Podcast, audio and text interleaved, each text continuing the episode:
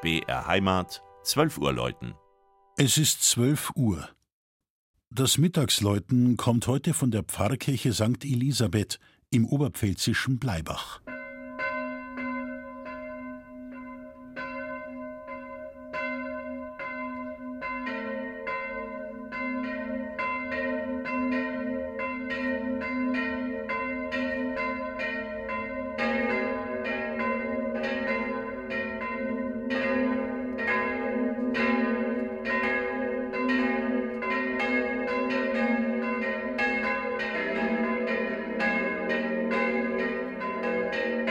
Südöstlich der Kreisstadt Cham und nicht mehr weit von der tschechischen Grenze entfernt liegt die knapp 2000 Einwohner zählende Gemeinde Bleibach.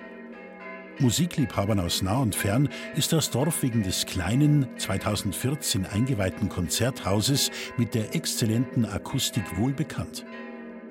1182 wurde der Ortsname im Zusammenhang mit der Schenkung eines Hofguts an das Kloster Reichenbach erstmals erwähnt bis 1829 sind Ort und Pfarrei eng mit den jeweiligen Hofmarksbesitzern verbunden. Unter der Herrschaft der Freiherren von Nothaft entstand Anfang des 17. Jahrhunderts das bis heute existierende Schloss mit seinem mächtigen Treppengiebel. Außerdem übte die Familie von Nothaft bereits seit 1587 in der Pfarrei Bleibach das Patronats- und das Präsentationsrecht aus. Über das damalige Gotteshaus ist nicht viel bekannt. Teile des Mauerwerks haben sich jedenfalls im Untergeschoss des Turmes erhalten. Im letzten Drittel des 18. Jahrhunderts erfolgte ein Neubau, der nach und nach seine Ausstattung erhielt. Während die Seitenaltäre 1785 aufgestellt wurden, ist der heutige neobarocke Hochaltar eine Neuschöpfung von Georg Halter aus Regensburg.